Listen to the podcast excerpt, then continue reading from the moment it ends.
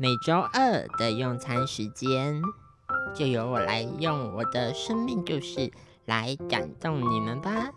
欢迎收听新奇的日常。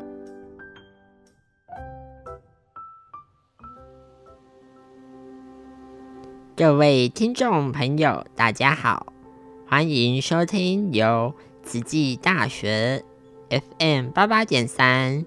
实习广播电台所直播的新奇的日常节目，我是主持人新奇。今天要来跟大家聊聊关于自卑感这件事情。最近我的实习刚结束，依照教育界的传统，实习结束的时候呢，就要开一个检讨会议，来检讨说。这时间点里面，你做的好的地方跟做的不好的地方有哪些？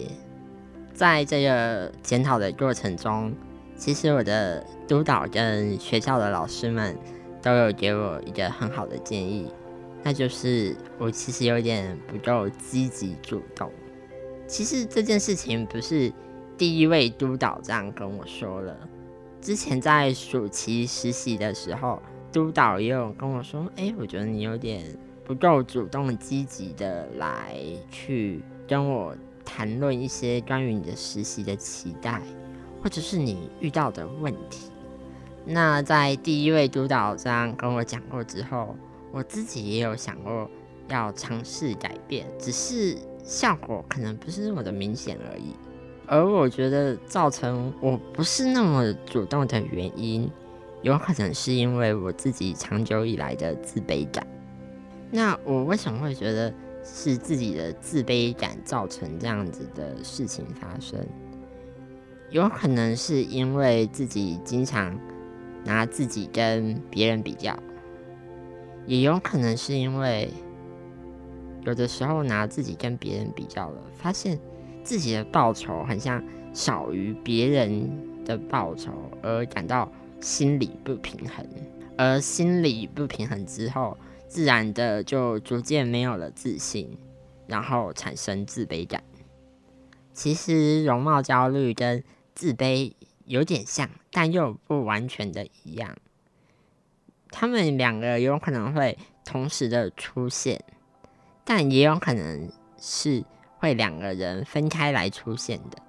就好比如说，一个一百八十八公分的男模，他的外表长得很帅，他又很高很壮，但是他一直对于自己的身世感到自卑，一直觉得自己比不上别人。又或者是一个好的演员，他虽然长相平平，但是他的演技却是一流的。在你看他的节目的时候，你会觉得说。哦，他好有自信哦！我想要像他一样，但我们不知道的是，他正在对自己的容貌感到非常的焦虑，觉得自己长得不够好看，只看脸来挑戏的观众对他的脸感到不满意。他们不一样的地方讲完了，但是他们的相同点却是一样的，就是都是在一些我们。看不见的地方，正因为看不见，所以我们可能会去逃避或是忽视这种焦虑和自卑。以我自己来说，我在求学的生涯，我一直感到有一点很自卑，就是我的身体状况。别人在上体育课的时候，我只能在旁边看，会让我觉得说，哦，好羡慕他们。都可以去打球，都可以去跑步，我也好想像他们一样。久而久之，自己就慢慢的变得自卑起来了。我原本以为这就是我最自卑的时候了，但真正引发我自卑大爆发的时候，是在我大学的时候。大学的时候呢，因为大部分的同学都是住在宿舍，或者是大部分的同学。都会哎，三五好友揪一揪，大家一起出去玩。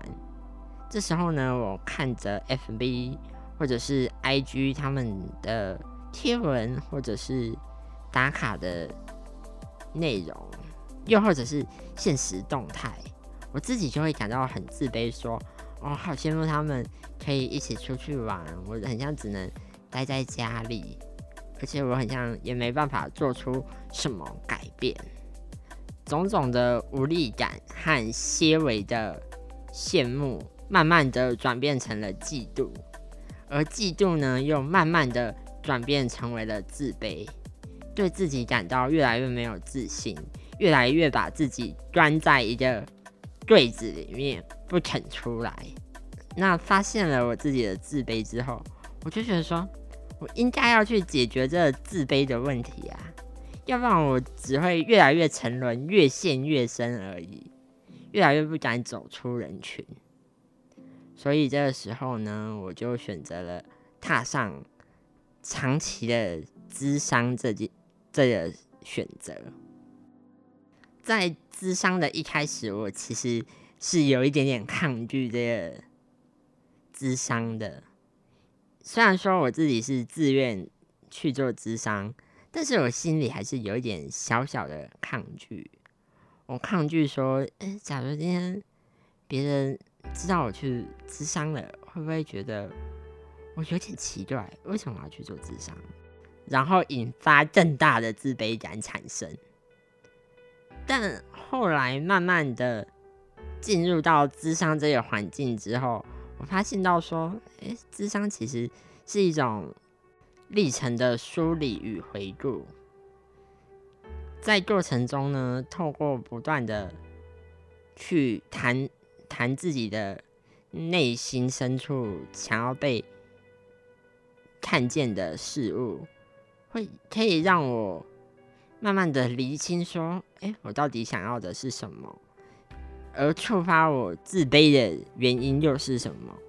我才能更坦然的去面对我这个自卑，而且我自己也体会到，不是要去逃避自卑，而是要去与自卑共存，这样才可以使自己变得更加的强大，更加的勇敢。要面对自卑的过程呢，其实有点辛苦，因为你必须要去。知道说自己为什么自卑，也必须要去看见，可能你觉得自己心里最丑恶的那一面，才能与自卑共存。那该如何与自卑共存呢？我觉得要适时觉察自己在自卑当下的情绪反应是什么样子的，因为唯有了解自己的情绪，你才能知道说。引发自卑的情绪是什么？当他出现的时候，你才能坦然的跟他共存。例如说，当今天你感到比不上别人的时候，你可能会觉得有点失望、难过、愤怒、生气的情绪。那我们可以暂时的允许这些情绪的宣泄。但是，当你宣泄完这些情绪之后，希望你可以回头去看看当下有这个情绪的时候，你的内心是在想什么，这样才可以有效的与自卑共存。人在还没有回去看为什么会有这个情绪的时候，情绪的宣泄呢，往往会有一个替代物的出现。好比说，有些人就是暴饮暴食啊。又或者是有些人就像妮妮的妈妈一样，去疯狂的打兔子的玩偶啊，在合法与不伤害他人与自己的情况下，让宣泄情绪有一个替代物是 OK 的。但是今天你的替代物若是烟酒毒，或者是伤害自己与别人的时候，可能这。替代物就不是一个好的替代物了，反而是一个对自己的身心与他人的身心有害的替代物。总而言之，自卑是一个人在难过情绪下的产物。大家其实都可以理解你为什么会有自卑的情绪发生，也会去包容你的自卑情绪。所以，自卑并不可怕，但真正可怕的是，你不愿意去面对自己的自卑。